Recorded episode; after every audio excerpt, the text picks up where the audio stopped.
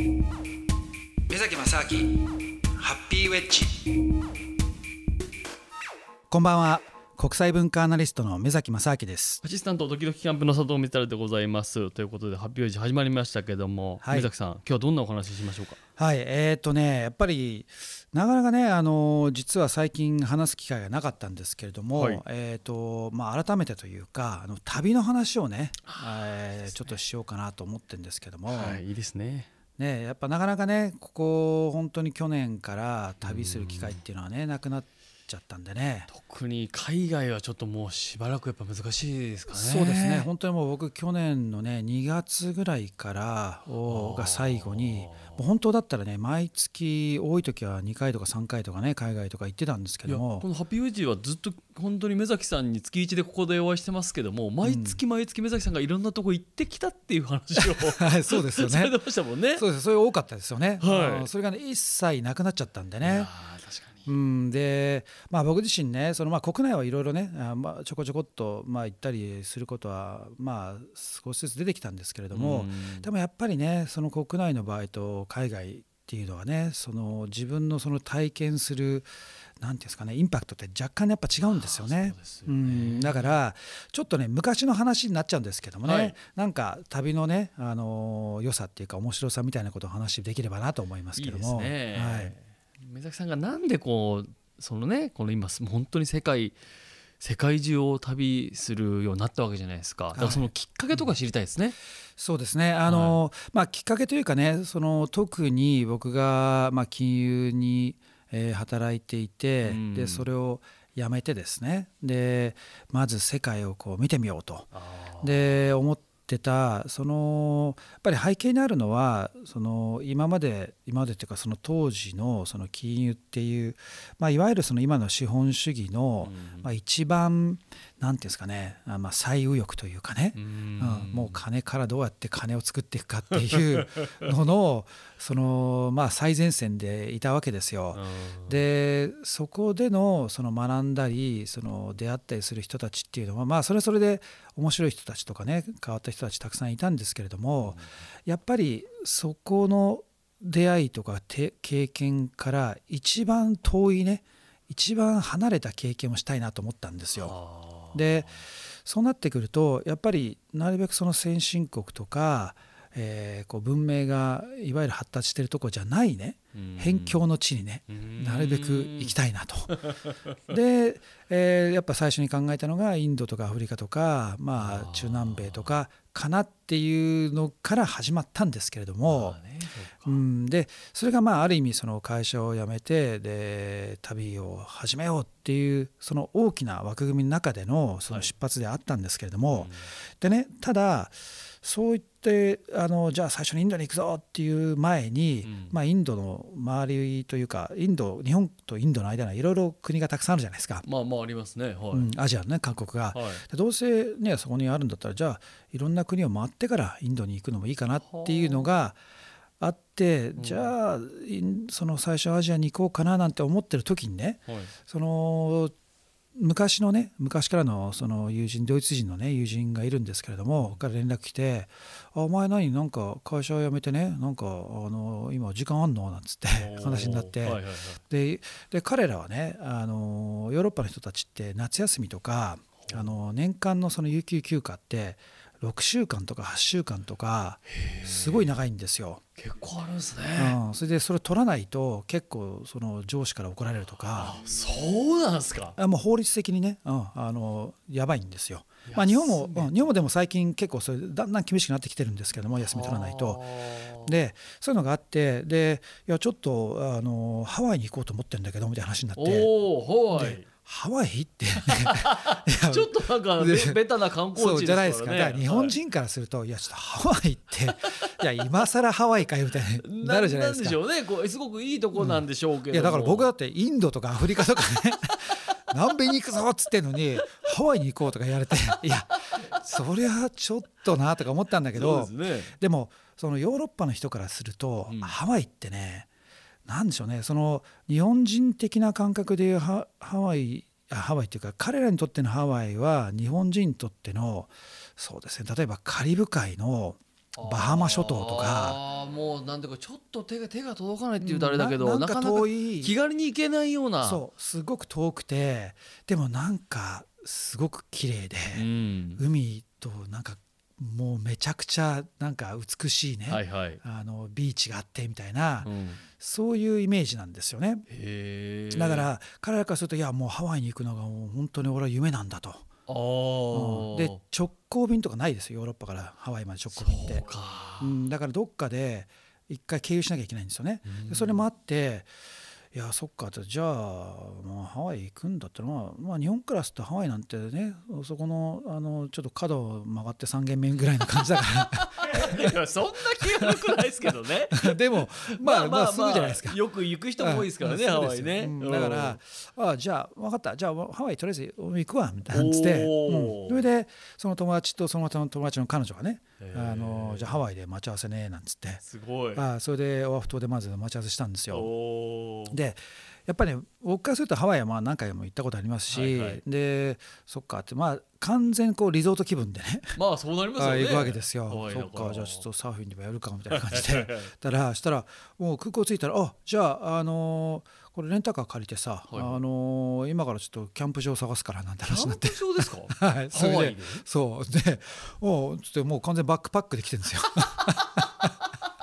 えだってハワイってやったらビーチ沿いのホテルとか泊まってね。いやちそれがね、はい。もうあのこことここにキャンプ場があってさとかつってこれ行くからとかつって。でこの後あと、うん、あのホノルルじゃなくてさ、あのハワイ島とあとマウイ島行くからなんつって。最後はカワイ島まで行くからね。っ て話になって。いや何があるかも分かんないですもんそっちの離島そう。だけど結構だからお前ハワイ島も行くからお前この飛行機取れよみたいな話になって。へうえん。でだからハワイ島ってね実はビッグアイランドって言われてる、ん。実はそのハワイってねあのあ佐藤さんハワイは一度だけあの仕事で、もうオアフ島のそれこそワイキフ島ですよねキビーチのとかのあの辺だけですね、はい、ですよね。あのハワイのオアフ島って当然一番ね有名な場所なんですけども、オアフ島っていうのはえっと2番目に大きいえっと島で、で、うん。そのハワイ島ってビッグアイランドって言われてるのが一番大きいんですよね。うん。で、えっとだんだんだんだん北に行けば行くほどその上にマウイ島があってカワイ島があってってだんだん小さくなっていくんですけども、でもそのこういう島のねそのまあ結局ハワイって火山活火山がね、えーの特に、えーハワイ島にはあるんですけどもいまだにその、もうガンガン噴火しててで溶岩が流れてるところもう間近で見れる場所とかあるんですけどもで面白いのがその一緒に、まあ、いたその、えー僕の友達の彼女っていうのが、えっと地質のその専門家だったんですよね。うんでその博士課程まで勉強してるような女性でだからそれの影響を受けてなんかいろいろそのうんちくをなんかいあの垂れてきて いやハワイ島っていうのはな一番甘いこれ若い島なんだと。おね、ーでだんだんだんだん上に行くに従ってその島としては古い島になっていくんだっていうね。でもこれがある意味その地球上における島のうん。その一つのそのまあなんていうかなライフスパンというか、うんうん。だからつまり多くの島っていうのは最初その噴火をして隆起することで大きな島になるんだけどもだんだんだんだんそれが島が冷えてくることによってだんだんそれが沈んでくると。だからそのもう何万年とか何十万年とかね経ってくると、はい。そうやって島が小さくなっていって最後はこう海に沈んでいくみたいな話になってって。へー。そ そういう話なの？みたいな。じゃあちょっとえ早く行かないと。なくなっちゃうの？みたいな。そんなすぐなくならないでしょ。さすがにそんな。ものすごいスピードじゃないですかそうなんですそうなんですよ。はい、それねちょっと時間軸が全然違ったんだけどもあなるほどねみたいな話になっあて面白い。そうそれでで一緒にだからハワイ島行ってでその後、まああのオアフ島もね行ったんですけどもでその時にねそのじゃあもうずっとねあの、まあ、山を登ったりとか、あとキャンプしたりとかだからいわゆる普通のそのなんでしょうねなんかおしゃれなレストランに行ってとか全然なくて。へもうー完全にだからバックパッカーの感じだったんだけどそれはそれで面白かったんですよ。はあで、えっとね、ちょうどねそのオアフ島のあのノースショアってあのサーフィンですごい有名なね、はいはい。あのもう冬になるととんでもないあののでかいその波が来るとかあるんですけどもそこがね、まあ、ふ夏だったんでそんなに波はなかったんですけどね、そこの近くにいやなんかいいバックパッカーのあのキャンプキャンプ場があるんだみたいな話になって でそこまで行ってでキャンプしたんですよ。でそしたら、まあ、次の日ね僕が実はあのハンモックとか持ってたんでだからハンモックをくっつけてね。めっちゃいいじゃないですか。いやなんかこれいいなと。いいっすね。でさすがにやっぱねハワイ島ハワイ島じゃないえっ、ー、とママウイ島じゃないハワイのオアフ島でね、はいキャンプ場でキャンプしてる観光客とは誰もいないんですよ。いや普通行かないですからねキャンプは。でないですか。はい、で本当にね地元のね人たちがちょろちょろっとなんかキャンプしてるかな程度で、うん、であとほとんど誰もいなくていやまあそれそうです、ね、もう貸し切り状態だったんですよ。うわこれはいいなとでめちゃくちゃねその景色もいいし、はい、ででその朝ねこうハンモックにこうなんか入れながらね、うん、いやーなんかいいなーなんて言ってたらしたら たまたまその近くにいたねその地元の、ね、おじおじさんっていうかなまあ多分30ぐらいの人ですかね。あのなんか長髪のまあそうなんかサーファー崩れみたいな感じ、ね、自由に生きてる感じが。そうの人がなんか犬ちっちゃい犬とね遊びながらねいいすね。ちょろちょろと来てで僕らがそのハンモックでこう寝てるのを見てねおお前らなんかいい場所いるじゃないかみたいな話になって 最高の場所にいるななんつってできて「おお」っつって「いやこれいいよ」みたいな話しながらねこう話が始まったんですよ。で彼らがね彼があの「いや俺さあの」ってなんかね話がすっげえゆっくりなんですよ。もうね普通の人よりもねなんかハワイの人ってね大体ねなんて普通にこう話すのの1.5倍ぐらいのスピードで話すんですよね。なんか「いや俺さ」みたいな「いやえちょっとえみたいな。なんか間がすごいあってなんかなんか言うのかなと思ったら何にも言わないみたいな。あるじゃないですか。やっぱり何ですか心にゆとりがあるのかな。時間のそう流れが遅いのかな。すごい遅いですよね。最高っすねでもね、なんかね「Hey」みたいな「What's up」みたいな。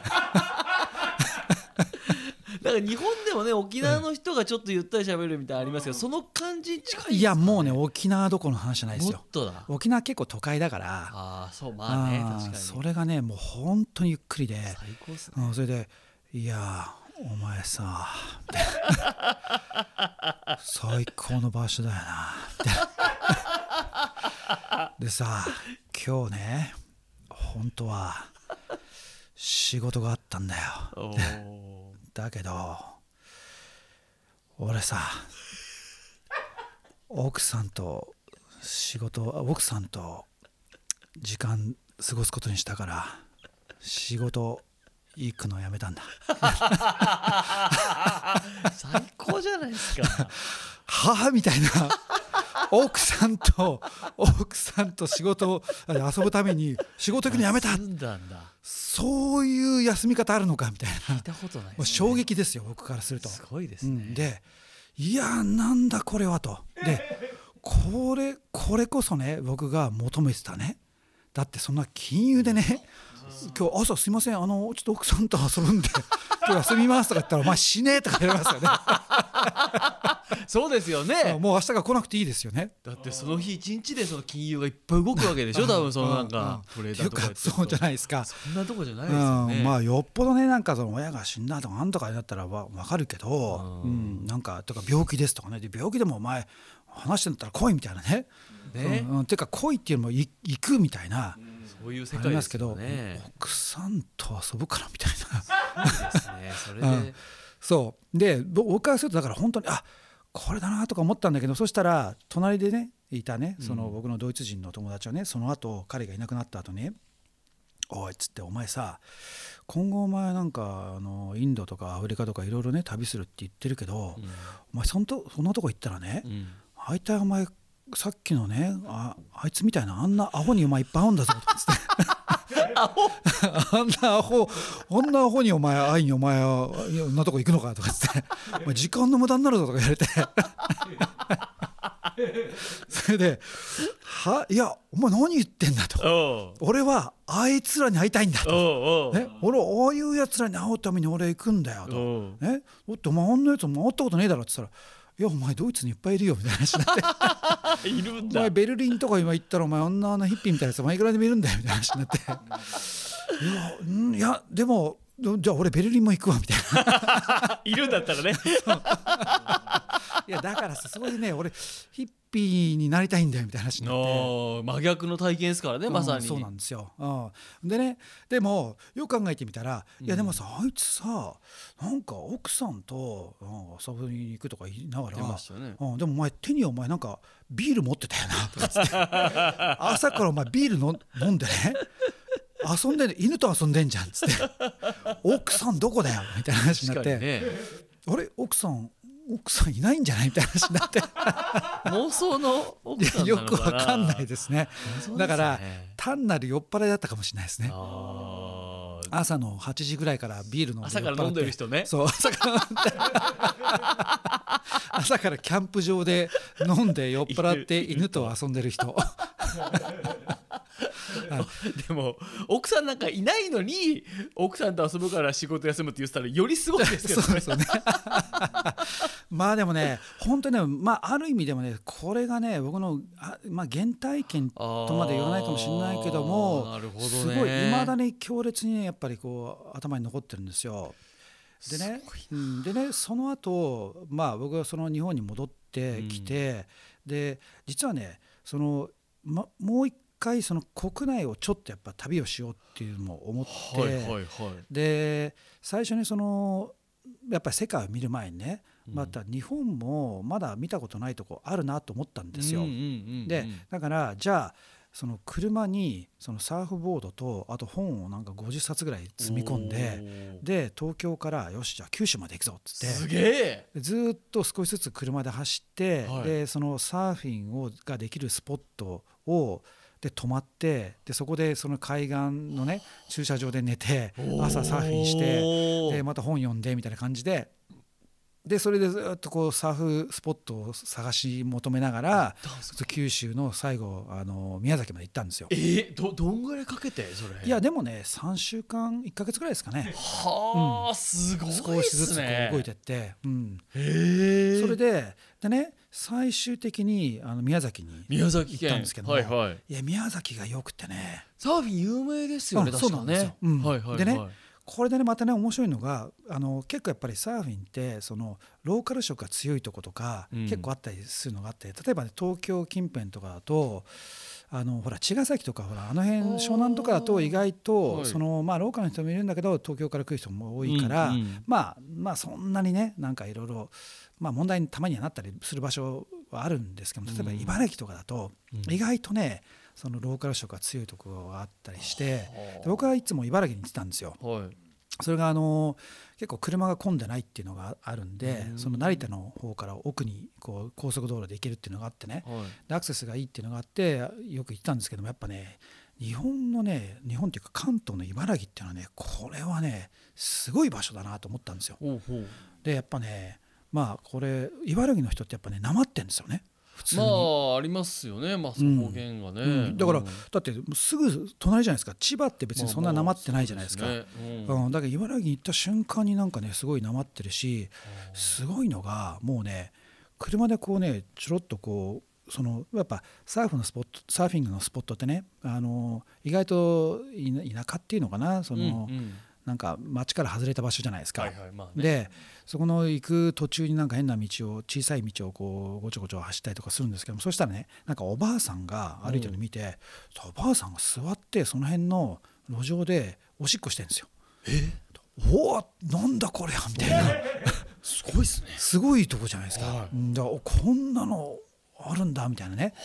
で結構でもあとはやっぱりでその地方から来るとか東京のナンバーとかがうんうん。で来たりとかすると、なんかまあいきなりその喧嘩とかにならないんだけどちょっとななんかなんなんだちょっとテンションを感じたりとかするのがあったりするんですよね。ら来たなみたいなことがちょっとあるわけですねでそれがね僕が宮崎に行った時に、うんやっぱ宮崎にその東京のね車のナンバーとかでいるとやっぱ目立つわけですよ目。立ちますよねうん、でであの車はだから置く場所みんな同じ場所に置くんだけど、ん。海に入ったらまあ誰が誰だか分かんないとこっちは思ってるけど、向こうからするとすもう一発で分かるわけですよ。だって知らない顔がいるから。知らない人が来てるぞってなって。そう知らない車がああって。ね、東京ナンバーでで知らない顔がいるじゃないですか、うん。そしたら波待ちしてる時にね「ああの東京の方ですか?」とかっつって言ってきて「あはあ」とかっつったら「あもうバンバン乗ってってくださいみたいな感じで。最高。おおあはいありがとうございますみたいな。最高じゃないですか。宮崎いいなみたいな。ええいや素晴らしい人たちだなと思って。楽しんでてくださいうちの波をっていうそうそうそうそうそう。もうバンバン乗ってってくださいみたいな感じで。ありがとうございますなんつっめってちゃいいっすね。超い、いい人たちで。そう。それでねだけどよく考えてみたらでも結あのね僕はだから僕はほら会社辞めてねで車でこんなサーフィンやってるだけじゃないですか、うん。でもそれねよく考えてみたら平日のね普通の昼間の午前中だったりするんですよ。この人たち何してんのか。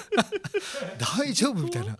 よくわかんないんですよ。おだって普通本当に平日の朝えっとねまあ朝早かったりとかでも結構午前中10時とか11時とかまで、うん。いたりとかするんで、うんなななんなのかなっていうね。いっぱいいるんですよ。うん。そうですそれで地元の人にいろいろ聞いてみたら「いやー、うん、そうなんですよね」みたいな。そういうなんかわけのわかんないおじさんたちいっぱいいるんですよねみたいな。まあ、とにかく昼はサーフィンしてるんだなんか仕事はなんかして、でも結構ね、あのー湘南とかでもね、うん。そういうなんかよくわかんないおじさんたちいっぱいいるらしいですね。はあ。平日の午前中とかからずっとサーフィンして普通にて考えたらやっぱり平日の昼間にいやそうなんていうか海でサーフィンできないですもんねやっぱり。じゃないじゃないはいですか、お仕事とかうんがあるだからそれがねやっぱり僕のハワイの時の体験にやっぱつながるとこあるかなと思って、うん。そうね。やっぱりその僕がそれまでその9時5時でみたいな感覚がやっぱりその社会人とかその社会で働く人っていうイコールなんか9時5時でそのね働くっていうのがなんかほぼイコールみたいな感じあったじゃないですか。ありますね。あで特にやっぱり学生から社会人になるっていうそのそのなんていうんですか垣根っていうのがあってね、社会人イコール9時5時でみたいな、まあそうですね。うん。うん、それがねもうね崩壊しましたよねいろんな意味で。あうん、だからなかなか本当に面白いその時間帯にそのあとね結構例えばあの平日にの昼間にねあと都都内をなんかちょこちょこっとこう動いたりとかした時にーうん。多分錦糸町とかに行ったらねはい。なんかパッとこう見上げたらなんか銭湯とかあの錦糸町の駅前のビルのへあーの駅ビルの上に銭湯があるんですよ。ここに銭湯かとか思って。でちょっと行くかとか思ってね。とりあえず行ってみたんですよ。はいはいはい。だって。なかなか錦糸町のい銭湯にね。うん、昼平日の昼間とかに行かないじゃないですか。うん。で行ったらなんかあのおばさんがなんか背中を流してくれるサービスがなんかあの500円でつきますみたいになって。であそうってじゃあまあそんなんありかなと思って、うん。でじゃあ500円っつってね。で中入ったんですよ。うん。そしたらもうね中入った瞬間に結構人いたいたんですけえども、ーいるんだ。うん、いたら全員あの入れ墨入ってる人あーそっちの方の人が、そう。であれ？みたいな。そういう場所ですか。ああ錦糸町っていう場所もね そう。ちょっとなんとなくそそうそれで匂いする。そうそれででだから僕だけ何にも入ってないんで。すよね。だからあち超アウェーだなと思ってこういう場所があったのかと思ってでももう入っちゃったからうん。もうとりあえず別にねなんか取って食われるわけじゃないからまあまあまあね。そうね、んとりあえず入ってそれでじゃでねそしたらなんかおばちゃんがいっぱいいるんですよ。はいはいはい。で普通のおばちゃんたちがなんかあの座ってると後ろでなんか背中流してくる笑ってくれるんですよね。だから「あいってじゃああんたこっち」とかっつってで座ってねそしたらおばちゃんがね「あのああ」っつって「あれお兄ちゃんあの私流したことあるっけ?」って「いやあるわけないでしょ」お前見ればわかるだろ」みたいな。どこ見てんだよみたいな。へー。いや初めてですみたいな感じで、すごいですね。うん、だからそういう場所もあってだから結構ねいろいろ面白い発見っていうのはあるんですよね。そこの場所に行くと、そのひいろんな人がいるんですねなんか。そうそうなんですよ。でねえー、とでそんな感じで結局その,、まあ、その後あのインドとか、まあ、いろいろ行ったんですけどもね、でやっぱりね一つねいまだにずっとこうインパクトがあるなと思ったあの一つのそのインドで出会いがあったんですけども、はい。そこにあのインドの僕がずっと瞑想してた、まあ、1年ぐらい滞在してたインドの場所があるプーナっていう場所が、まあ、プネ今の言い方だとプネになるんですけども、うん、えー、っていう場所にいたんですけどもそこにあの そこにねあのチャイババって言われてるね、うん、あのいわゆるまあ、すごくこうリスペクトされてる、まあ、お茶屋のおじさんがいたんですよ。でチャイって要するにほらお茶のことチャイって言うんですよね。はいはいはい、でババっていうのは要するにそのすごく尊敬される人例えばサイババっていう、サイババ。サイババのババとか、っていうなんかすごくそのグランドマスターみたいなことをババって言うんですよね。だからあの普通の人になんかババとかっていう言い方で継承として使うことあるんだけどもそれがチャイの馬場だと。だからチャイ馬場だって言われてるおじさんがいてね、はい、でなんか知らないけどその人別に英語もあんまりできないんだけども、うん、とにかくひたすらずっとこうチャイを作り続けてる人なんですよ。はいはい、あるそのプーナの町の角の本当にちっちゃいチャイのお店でうん、で毎日毎日ただ単にチャイだけ作ってる人なんですけどもでだけど結構その僕が瞑想してた仲間なんかがいやあのチャイババすげえんだとかっつってでたまにねこう本当に週に1回とか行って、うん、でただそこのその人の作ってくれるチャイを飲みに行くんだっていう、うん、でも本当会話があるわけじゃないんですよ。本当に黙々とチャイを作っていくんだよ。なすごいうまいんですよそれが。ちょっと甘めなんですけども、はいはいはい、ででねそのすごくそのまあ、あの有名な人なんでいろんな人が通ってね、でいろいろそのなんかある女性がそのまあ結構ね60ぐらいのおじいさんなんですけどもなんか恋に落ちちゃったみたいなね。あのドイツ人の女性がいるとかなんかそういういろいろ風の噂たくさんあるんですけども、でねそしたらある人がねそのチャイバはねあのいやこれねどのどのぐらいねあのやってんですか？みたいな話を聞いたんですよ。そしたらもうねえっと、40年ぐらいか40年ぐらいずっとねとにかくひたすらあ。のチャイを作ってるだけででその間ね休みはね一回も取ったことないと、うん、毎日作ってる。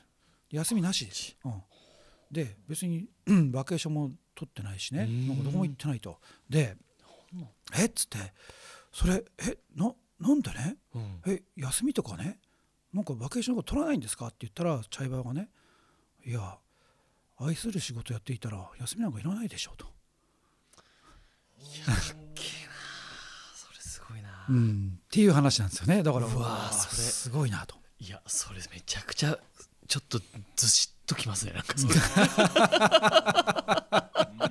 いやそれすごいっすね、うん、だから休みいらないんですよね彼からするとね。はあ、うん、だからそうかと。つまり仕事っていうのも、うん人から見たら仕事かもしれないけど彼らにとっては別に仕事じゃないんですよ。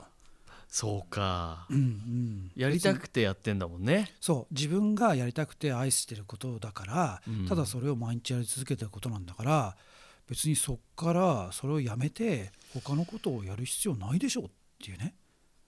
いやそれなんかすごいこうまあシンプルな話ではありますけど、うんなんかこう仕事とは何だとか生きるとか何だって考えた時に、うん、なんかたどり着くことの気がしますね これ。そうですよね、はい。うん、そうなんですよ、うん、こういうことで生きてる人いるわけだ、うん、だからだからその人はね本当に多分他の町にもほとんど行ったことないでしょうし、うん、うんだからねでもそこまでそのチャイを作るってことに対してやっぱりその仕事を愛してるんでしょうね。だからもう単になんか適当にこう便宜上便宜上というかその普通にこうチャイを作ってるっていうことじゃないんですよね。そのその人にとってはね。でだからこそそういうそのチャイが飲む人にとっても伝わってくるし、でそれで集まってくる人たちもいるしっていうなんか全ての単なるその自分のプロフェッショナルとしてやるっていうこと以上にね、あなんかいろんな人に対してこの美味しいものを提供してるっていう多分ねコミュニティ的な部分もあるし人の社会に対して役に立ってるっていうね部分もあるでしょうしいろんな意味で、うん、その彼のやってること自身の存在意義にもつながってくるんでしょうねそこは。だからすごくただ単に自己満足じゃなくてすごく利他的な行動にもだからそれがなってってるっていう両方あると思いますよ。とこがすごいですね、うん。うんだからそこが単に自己犠牲のうんうん。他者じゃなくて,、なくてね。自分がこれを好きでやってれて。それがそう結果としてその人のためにもなってるっていうことだと思うんですよね。水木さんそれが本当に一番理想的なことですよね、うんうんうん。自分が夢中になって熱入れてはい。研究してやることがうん。人のためにも同時になっていくっていうう、ん、そうですよね。うん、そうですね。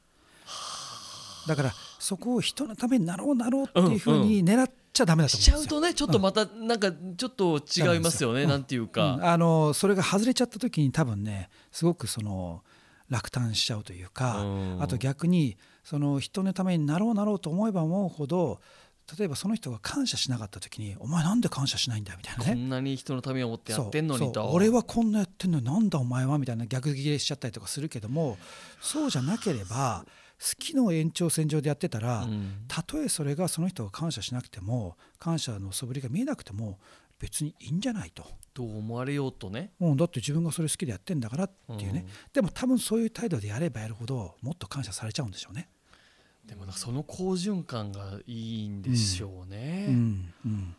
うわーすっごい話だな。はい、だからそういきたいですよね。できればね。本当ですね。うんこれは目崎さんのその幸福論のすごくなんか根幹にあるような話ですね。そうですね、うん。これ。うんうん、そうですね。はあ、すごい。2021年のハッピーウチもすごい話だ。あれですね、はい。こう新規で、ね、なかなかこう旅に行きにくい状況ですけど目崎さんのこれまでのまだ開けてない引き出しがいっぱいありますね、そう考えたら。もうあの旅は散々してましたからね、ねえ。はいはい、いろいろネタはありますけども、はいその辺の話をだからどんどん、あのー新規でね出てこあのこういけない時はその話を聞いていくのもいいですね、はい。まさにハッピーウェッジということでございました、さあということで、えーあっという間にお時間になってしまいましたけどもじゃあ目崎さんねまたじゃあ次回、えーいろんなお話を、えー聞かせていただければなと思います。ということでお相手は国際文化アナリストのこちらの方と、はい、目崎正明とえーアシスタント時々キャンプ佐藤光晴でした。ありがとうございました。ありがとうございました。